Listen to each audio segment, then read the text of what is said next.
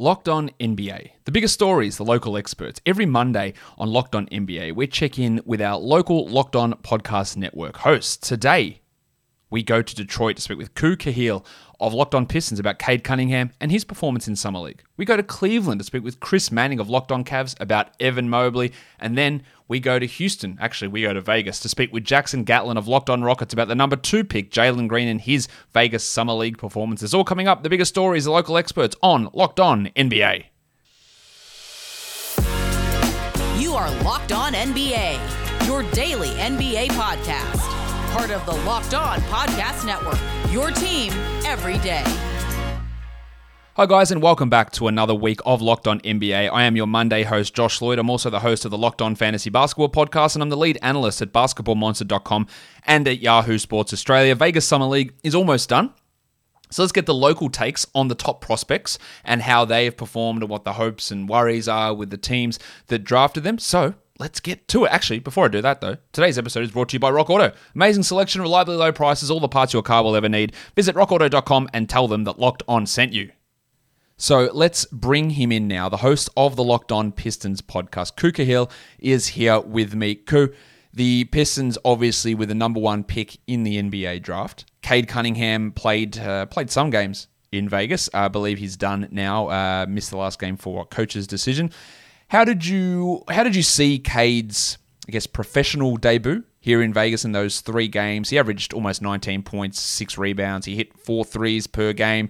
There were some were maybe a little underwhelmed with some of Cade's performances, but how did you view his uh, debut in a Pistons uniform? Uh, I think we were all pretty pretty cool with it. Uh, I feel like, especially in summer league, it's more like tailor made for players like Jalen Green, who are going to go out there and really can just like ISO score and you're going to take over. And more athletically, you can like really show show just how much more athletic NBA players are to guys that just aren't in the NBA. Uh, someone like Cade, he's there to like make players better. Um, that that's kind of like the big reason why he was taking over Jalen Green for the Pistons.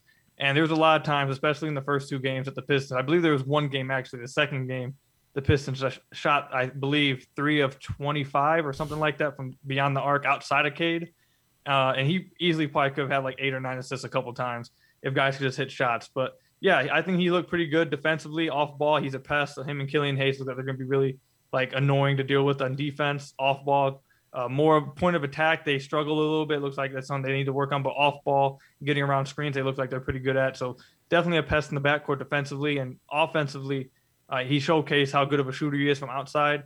One area I think he needs to improve on, and it's not that big of a deal. I feel like all young guys have to, obviously, just get a little stronger. He got pushed off his spot a few times and kind of made him lose his handle. Uh, but that's not a big deal. He's 19 and he's pretty scrawny right now. So I mean, everyone has to get stronger. But outside of that, I think he looked pretty good. Yeah, I, I heard that he'd lost uh, lost quite a bit of weight over the period. Yeah, from finishing the college season through through this time now, and I thought he'd uh, I thought I heard that his weight was down to under 200 pounds. So uh, I, I, guess that was uh, that's something he needs to work on and get that strength back up. The assist thing is something I was going to talk to you about. Cade only averaged 2.3 assists, which is what seven assists through the three games. But I think that's a, a problem that um, was an issue with his numbers at Oklahoma State as well. Is this the, the teammates didn't make shots? It wasn't that he wasn't creating or wasn't creating good looks for them. It was more that they just weren't going in for his teammates. Yeah, I think it was the same thing in summer league as well. Like the first game, uh, Pistons fans actually got Tyler Cook's name to trend on Twitter after the first game because he like he was dropping multiple lobs. He dropped a couple outlet passes. Cade got to him. Um, he was just dropping everything. It was really bad. It was kind of, he was giving like his best Thon Maker impression that he could on that first game. And then outside of that, like guys just couldn't shoot from deep. They were missing every shot from downtown. Um, even like the second and third game, I believe Saddiq Bey also didn't shoot that well either. So when he's like your main three point shooter and he's not even shooting well, it's going to be a struggle. So but yeah, like you said, I think him and Killian Hayes both, like both of them create really good looks. Killian probably a little better right now. Killian's really good at that. But Cade can create really good looks for guys. Uh, he did that in the summer league. Guys just weren't hitting shots. So the numbers, like you said, the numbers won't really show that part. But yeah, definitely he did a pretty good job of finding them. Just I think he needs to get stronger, like you said. Uh, that part, I think it kind of knocked, and especially in pick and roll, it kind of knocked him off a little bit, especially on some passes. Uh, he was kind of off balance a little bit from getting pushed around a little bit. Uh, the summer league also allows a little bit more physicality, I think. Uh, but either way, I think he did a pretty good job in his role and finding guys just needs to get a little stronger. Yeah, you mentioned that. Killian Hayes shot 18% from three. Uh, Saddiq Bey shot 24% from three. So, like, those numbers, you would hope they're going to go up in the regular season. Cade amazingly took nine threes a game during those three games that he played, hit 50% of his threes. And he is a really good shooter, probably not that level of shooter, but good to see him getting those threes up. High volume there, good scoring, really good defensive numbers as well. But I have heard some people criticize the fit between Killian Hayes and Cade Cunningham. Say, oh, they, they can't work together. I absolutely do not um, subscribe to that theory. But is there? Can you see any relevance to that? Can you see any reason why people will be saying that from watching those two play together in uh, these you know three games that they play together?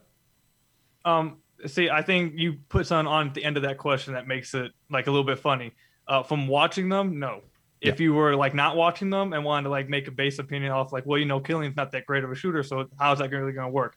Then yes, I can understand how someone could come to that conclusion. But if you watch them, I don't really and even before like watching them, I never really had like much of a worry about it at all. I actually think they were going to be a pretty good fit together. This is why. Because the, the Pistons, specifically Dwane Casey, loves to have multiple ball handlers on the floor that can create for themselves and others, and both of them can do that. Um, Killian, I know his percentages uh, from the field probably don't look that great in summer league, but he showed some real uh, improvements explosion wise, getting to his spots. Uh, b- pretty much everything in uh, underneath or not underneath between the three point line and the basket, he was pretty good at. Uh, it was just beyond the three point line. He was struggling a little bit still in the summer league. But outside of that, like I said, on defense, they're both like pretty pesty, uh, both long, big guys, uh, and really were frustrating a lot of guys on the defensive end. Obviously, I'd like to see if that translates to NBA uh, talent. I think it somewhat will. Uh, but defensively, I think they're really good together. And offensively, um, in the summer league, the Pistons went the route of, and I kind of talked about this in the podcast too. Like I'm going to mention Jalen Green, and it's not because I don't like Jalen Green. It's simply because like that's going to be the guy that's going to get compared to him nonstop. So, like Jalen Green with the Houston Rockets, at least when I watched them, they were doing more of like, "Here you go, Jalen, you score, go score, go do your thing, just like do what makes you best." And the Pistons took more of a route, and I think it's because they have three of their current five starters for the regular season on their summer league team, of doing more things like trying to get them adjusted, ready for the regular season, try to work out some kinks, try and make them gel together, of some things they're going to be doing during the regular season. So like you saw a lot of Cade and Killian both off ball with Saben Lee running up the point. That's because they know they're going to have to play off ball. One of Killian Hayes or Cade are going to have to play off ball sometimes. Like Killian's bringing it up or Cade's bringing up. One of them's going to have to learn how to play off ball. So they put them in a lot of those situations. Like you did not see. I think Cade started to pick up a little bit more with the ball in his hands towards the end, but Killian definitely spent a lot of time off ball. They both were trying to get adjusted to that. Um, there's a lot of times when they both just weren't really featured in the offense either it's more so the summer league. They're just trying to get these guys adjusted to what could happen during the season when they're both on the floor together. So outside of that, I think if you looked at other scenarios where they actually did have the ball in their hands, there was one pretty play this last game they played together where Cade drove, kicked out the Killian, Killian gave a guy a crossover, and kicked back out to a relocating Cade Cunningham who hit a three. Like I think their chemistry is already pretty good, and Cade talks very, very highly of Killian after games. Uh, but yeah, I, I don't really worry about their their fit. I'm actually pretty high on it. Last question for you, Ku, before uh, before you go. Luka Garza. A lot of uh, lot of hype I'm seeing for him on Twitter. At this point, he's not even on the Pistons roster. He hasn't signed a contract. They have 16 guaranteed contracts at the moment. They do have a two way spot open. But do you think he's an NBA player? And do you think he will get that uh, that two way slot, or they find a, a, an extra position for him on the roster uh, as it currently stands? Um, Luka Garza is kind of a, a fun topic because I think he's going to get a two way contract from the Pistons. He might get a roster spot, but I think he's going to end up with one of the two way contracts. Um, he's he's a fun player because, or interesting player, I guess, because before summer league, I guess he's a perfect type of player you'd expect to go and dominate in summer league. Like he's yep. one of those guys you'd expect to like he's going to dominate offensively because he's just more talented and stronger than a lot of guys in the summer league. Uh, and they're not really going to take advantage of what, how horribly he is defensively, even though they did kind of do that in the first game. It was pretty bad. Uh, but they're not going to scheme that kind of thing in summer league, and he's going to be able to physically outmatch a lot of guys in summer league. Uh, I'm, I'm not I'm not sure a lot of the things you guys saw in summer league uh, offensively will translate to the NBA. Uh, obviously, he's very talented and very skill, skilled offensively, but whether he's going to be able to just like you know, I don't think we're going to be seeing him take step back threes like he did last game, or we're going to be seeing him do a lot of like Dirk fadeaways kind of thing. Like I just don't think he's going to be doing that in the NBA at least his first season. And really for him to become an NBA player, I don't see a route for him becoming a passable defender. He's going to have to be like otherworldly offensively to make up for his defense.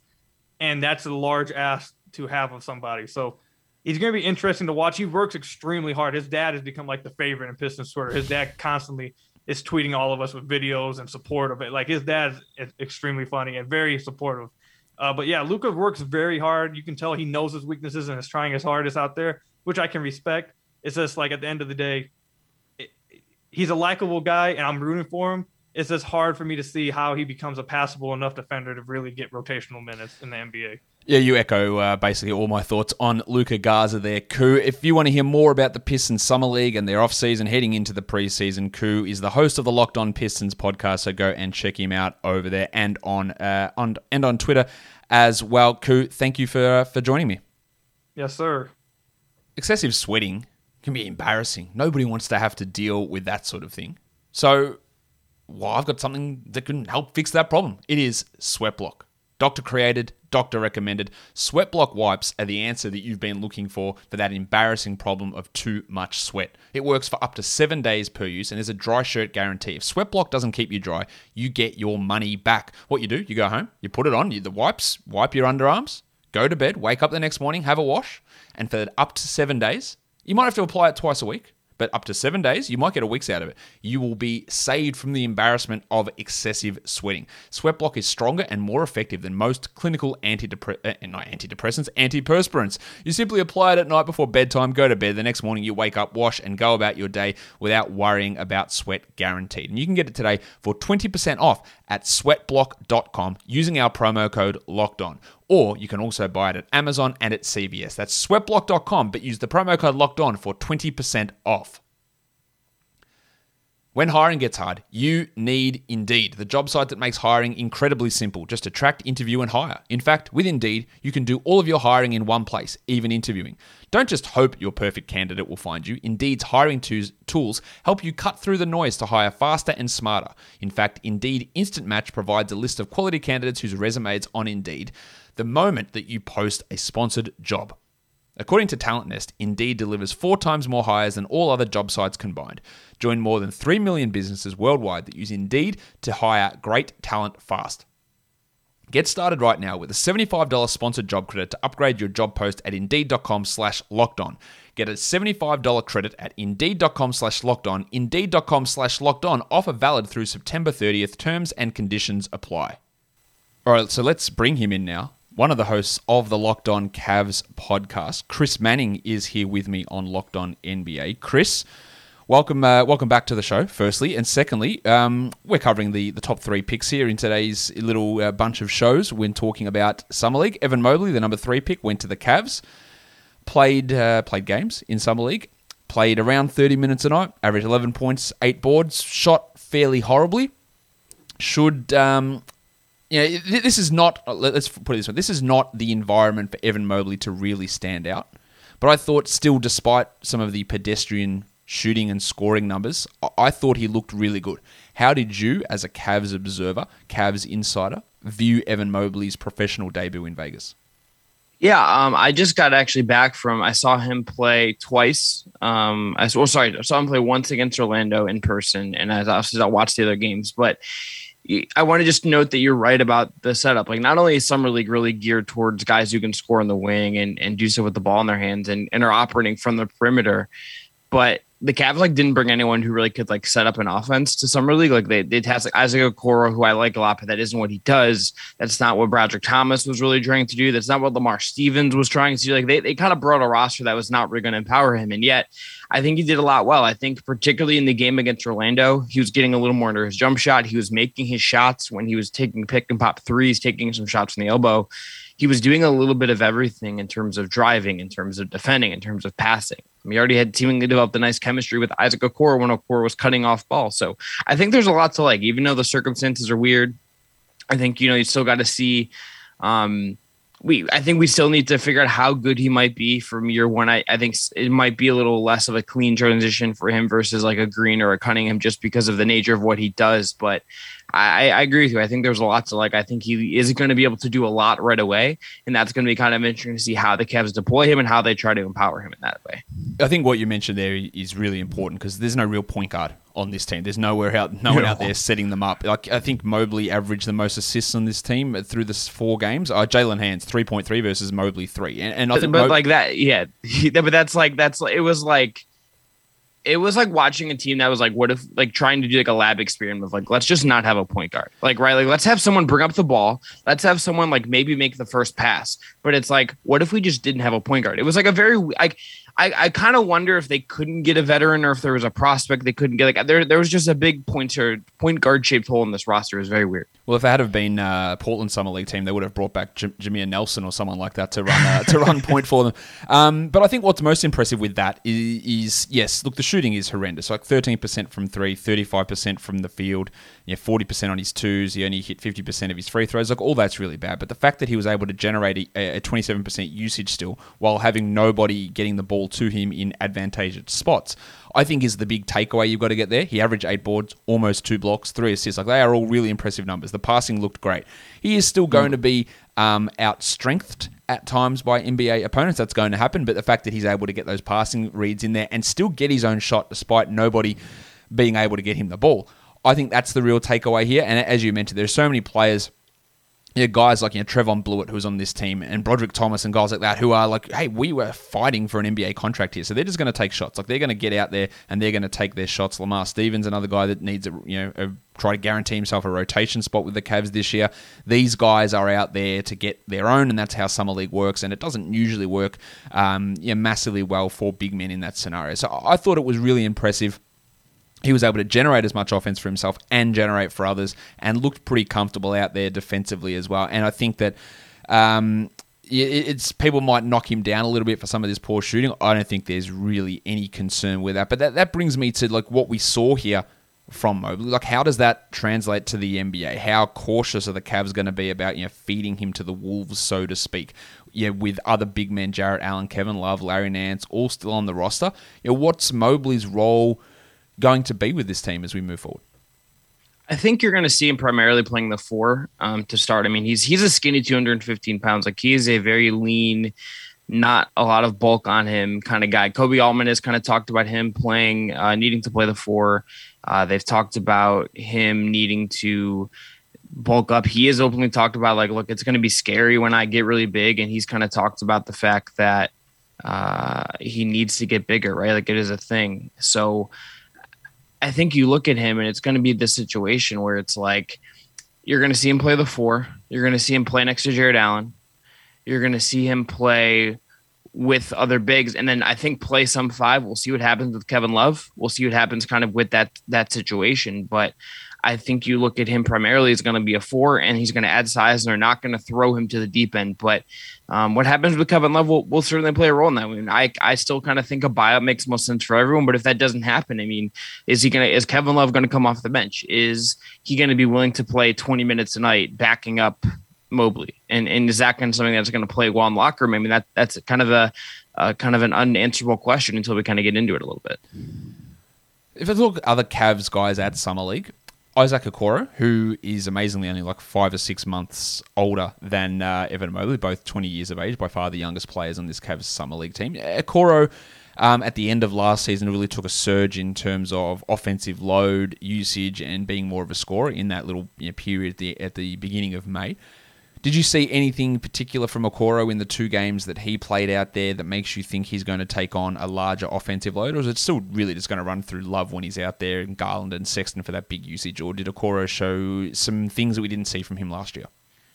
I think he's adding some wrinkles. I think um, I think he's bigger for one. I think like he looks like he's added like a good ten pounds of muscle. Like he looks significantly bigger. Um, I think you look at him and you see a guy that is like I the shot is what it is. Like I think he maybe took like five threes all summer league like in two games, maybe even less than that. Like it's not clear to me like what the shot looks like, and that is really the big kind of variable with him in a lot of ways. But I, I think offensively he's to do some more cutting. I think he's got a lot of potential as a slasher. Um, he showed some ability to do some head fakes and some body fakes on cuts that was not there last year. He looks a little less rigid as an athlete in that sense. So I think you're going to see him still be able to get like some easy buckets. He's a, I think he's got the potential if his handle is tighter to uh, finish at the rim as a as a attacking back closeouts. You saw him do that in summer league where he had a couple powerful dunks just because he's really explosive with that first step if his if his dribble's tight. So if that stuff holds and that becomes true, he's got a role there on offense. It'll be about his shot and um, really I think it's about him working off of of Garland and Sexton and whatnot will be the key there. Yes, um, it'd be really interesting to see how that how that does happen and, and what sort of role he fits in. Because like Mobley, he's a very good out of position passer as well. And yeah, with uh, guys like you know, with Sexton being that main guy whose passing is not at the strength what you needed to be to be a point guard. And he's not really a point guard, but having yeah plus passing at the four, at the three, at the five when Kevin Love's out there as well really should help this Cavs team move the ball around uh, a little bit more than they have in the past. Chris, it was great speaking with you. And if guys want more information about the Cavs and Evan Mobley and Isaac Okoro and Darius Garland and Collin Sexton and all of the Cavs guys, check out Chris and Evan over on the Locked On Cavs podcast. Chris, thanks for uh, coming on Locked On NBA with me. Anytime, buddy. This episode is brought to you by Rock Auto. With the ever increasing numbers of makes and models, it's now impossible for your local chain auto parts store to stock all of the parts that you need. Why endure often pointless or seemingly intimidating questioning and wait while the person behind the counter orders the parts on their computer? Choosing the only brand their warehouse happens to carry. You have computers with access to rockauto.com at home and in your pocket. Save time and money when using Rock Auto. Rock Auto is a family business serving do it yourselfers for over 20 years, and their prices are always reliably low for every customer. They have everything you could need brake parts, tail lamps, motor oil, and even new carpet. Go and explore their easy to use website today to find the solution to your auto parts needs. RockAuto.com, head there right now and see all the parts available for your car or truck and write locked on in their How Did You Hear About Us box so that they know that we sent you. Amazing selection, reliably low prices, all the parts your car will ever need. RockAuto.com. Built Bar is the best tasting protein bar ever. I know it, you know it. If you don't know it, if you don't know what one of your favorite flavor is, you need to get to Built Bar right now. Do you know that Built Bar has nine delicious flavors? Plus, they throw out limited time flavors all the time coconut, cherry, raspberry, mint brownie, double chocolate. There is something for everyone. If you don't know what your favorite flavor is, you can get a mixed box where you get 18 bars, nine flavors, two of each. And not only do they taste great, because they taste just like a candy bar, but they are good for you. Most of the flavors are 17 grams of protein with just 130 calories, 4 grams of sugar, and 4 grams of net carbs. And it maxes out at 180 calories, 5 grams of sugar, and 5 grams of net carbs. That is amazing. So, order today and get yourself that raspberry box, or mint brownie box, or peanut butter brownie box, or whatever you like. Go to built.com, use the promo code LOCKED15, and you'll get 15% off your first order. The promo code is LOCKED15 for 15% off at built.com. Now let's bring in the host of the uh, Locked On Rockets podcast, Jackson Gatlin, is here with me. Jackson, welcome back to the show. First of all, um, let's talk. Let's talk Houston Rockets. Let's talk because they had you know four first round picks playing for them, obviously in Vegas Summer League. But let's talk with about the number two overall pick, Jalen Green, and uh, how he looked in Vegas in your eyes. So I mean, I, I think in the uh, t- about two and a half games or so that we got to see out of Jalen Green before he was uh, unfortunately shut down due to hamstring tightness, we saw exactly as he was marketed, you know, a bona fide dynamic scorer, really explosive first step, ability to create for himself in a variety of ways, be it driving to the basket and finishing at the rim, creating separation and getting to his patented step back shot. Um, I mean, even you know, making contested, you know, tightly contested threes in very close quarters of of defenders. Just he really was able to score in a variety of different ways uh, across the two and a half games that we saw out of him. And I really, throughout those two and a half games, wasn't didn't ever really feel super impressed, right? It didn't really feel like you look up and you're thinking, yeah, Jalen's having a great game, which is the scary thing because in that third game against the Raptors where he was shut down due to the hamstring tightness, it felt like he was kind of on his way to a 30 plus performance in that one. He had 13 very quick points before sitting out the remainder of that game. And that was the one where he started out three of five from downtown, really kind of felt like he was hot to start the game and was on pace for a really, really impressive night. Yeah, look, his shooting numbers are obviously fantastic. You know, fifty percent plus from three, hit all of his free throws. Basically, he missed one across the three games. He averaged twenty points. We knew he could score. We knew he was going to be an explosive athlete. But did you see anything else there in terms of uh, his ability to handle the ball, to be a pick and roll sort of a guy um, defensively with his slight frame? How did he hold up there when matched up against a few of the bigger bodies that he went up against? Well, I saw two things that were really interesting, Josh. So, first of which, I do think his playmaking is a bit underrated. And I think that's an area where uh, they were definitely trying to get him a little bit more comfortable. I think that was one of their objectives was to see how he operated uh, a little bit more in heavy pick and roll environment uh, in Summer League. And then against the Pistons, especially, the way the Pistons defensive scheme against Jalen Green was, you know, their, their entire goal was to get the ball out of his hands. They were blitzing him, you know, constantly trying to take the ball out of his hands. And so then the Rockets really adjusted and they moved to having Jalen Green operate and attack off ball, coming off ball screens, that kind of thing, and create having opportunities to create before the Pistons had a chance to to double team him. And so in that game, I really liked the ability because we saw in the first game he was, you know, very comfortable, ball in his hands, you know, kind of operating out of the pick and roll a little bit, creating for himself, creating for teammates. We saw some flashes of that, and then we saw the inverse of that, where the Pistons forced the ball out of his hands, but he was still able to be productive, score the ball, and still use his gravity to create for the rest of his teammates. So I saw that, and then defensively, we've seen a lot out of Jalen Green where in interviews, you know, he's constantly talking about wanting to be a two way player, wanting to be a defensive presence, knowing that that's an area of his game that he has to work on. And defensively, I was, you know, largely impressed with his effort, right? There's definitely going to be some growing pains there. He does not have quite the NBA body yet. He's going to get kind of bulldozed around a little bit, put in the weight room occasionally, on, you know, when he switched on to some bigger players. But the effort level is there, right? He was, you know, attentive, paying attention, you know, being a good help defender at times. And so that's a great sign moving forward for a guy who is not only talking the talk, but also trying to walk the walk defensively. In terms of the other rookies, um, we had Josh Christopher, we had Usman Garuba arrive after the Olympics, and of course Alperen Sengun, all of the uh, first round picks the Rockets made. I would say that Sengun probably made the biggest impact, or at least the biggest I don't know if noise is the right word, but people were paying attention to what Sengun was uh, was out there doing for the Rockets. So, what did you see from uh, from Sengun? Is it enough to think that he will be a part of the rotation early on in the season? And yeah, how how was his performance out there? Because again, there are plenty of people who are listening to this or watching wouldn't have seen or heard of Sengun really before uh, Vegas Summer League. Yeah, I, I think coming in, you're right. We kind of had this idea of Sengun as this you know, old school, you know, 80s, 90s, you know, back to the basket big, a really polished post game from all the highlight footage that you saw, you know, uh, from him playing overseas. But then the thing that really stood out to me is that, that was still there, right? Is he's got the polished post game. I think his passing was a standout there offensively, seeing how patient he is at times to go through his array of moves offensively and not panic, right? If he picks up his dribble or something and just kind of wait for an opportune moment, you know, maybe a little dump off pass or a quick pocket pass to a cutter to create some easy opportunities for his teammates. So I loved seeing that passing out of him offensively. But really the standout to me for him was defensively because the biggest concern I had was is this going to be a guy who's going to get played off the court? Is he going to get eaten up on switches defensively at the NBA level? And I know it's still summer league. We haven't seen him against, you know, you know real NBA competition yet, right? There's a bunch of summer league guys trying to make NBA rosters, but there's a level of confidence there in his ability to move his feet defensively and how well he recovers, just how well he moves in general on the defense side of the basketball. I thought he was going to come in and kind of be a slow footed big and get really destroyed on switches when he's out there on the perimeter having to check a smaller guy.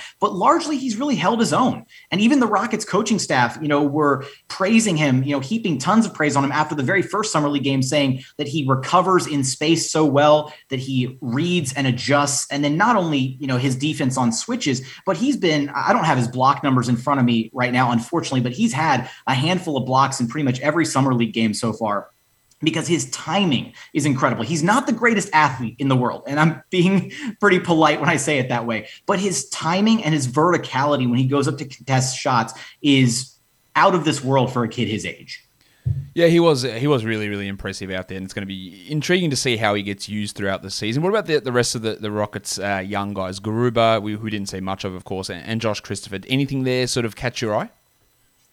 I think with Josh Christopher, it's his total drive defensively, and that's going to be the thing that earns him minutes on the court. He has an ability and a knack to also at times be able to score the basketball. I think the decision making and sometimes maybe the tunnel vision is going to be what might be his downfall at the NBA level if he can kind of grow and mature past that. I know it's summer league, and we've also seen Josh Christopher play in two games now, sans Jalen Green, or I guess one and a half games without Jalen Green, and there's kind of an expectation that was placed on his shoulders to be the primary, you know, scorer facilitator in the absence of Jalen Green. So I'm not going to be too hypercritical of him right now, but that's kind of my main concern leaving summer league is with Josh Christopher, what he's going to look like offensively. Can he slot into a role where he has less of a burden, is more so, you know, expected to be a spot up shooter and maybe create off the bounce occasionally, but he's going to earn some minutes at the NBA level because of his tenacious defense. I think we saw that on display throughout all four of these games.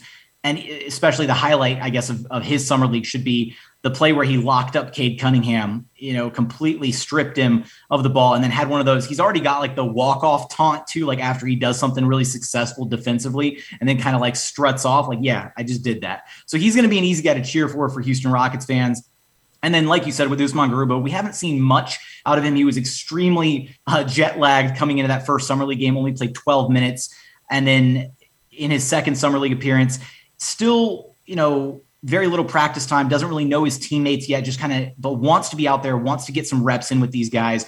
And for me, I think when you see a guy with that level of length and ability to guard positions basically one through five, he's a really unique piece. But of the four Rockets rookies, I think he's probably the one that is a little bit the kind of the most raw, if that makes sense, right? He didn't have a huge role uh, offensively with Real Madrid, and he's pretty much at the NBA level for the Rockets going to be kind of a screen setter, rim runner, that kind of guy. Um, needs to work on that spot up three point shooting ability to to make it consistent at the NBA level. So we'll see how his progression goes, and hopefully we we get you know a solid performance out of him before summer league's over.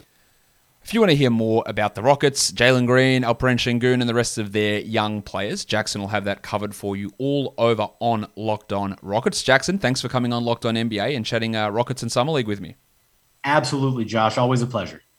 And that'll do it for me today. Don't forget to follow this podcast on Apple Podcasts, Google Podcasts, Stitcher, Spotify, and on the Odyssey app. And you can also find Locked On NBA on YouTube. So search us up there, subscribe over on YouTube, give it a thumbs up, and leave a comment as well. Guys, we are done here. Thank you so much for listening, everyone. See ya.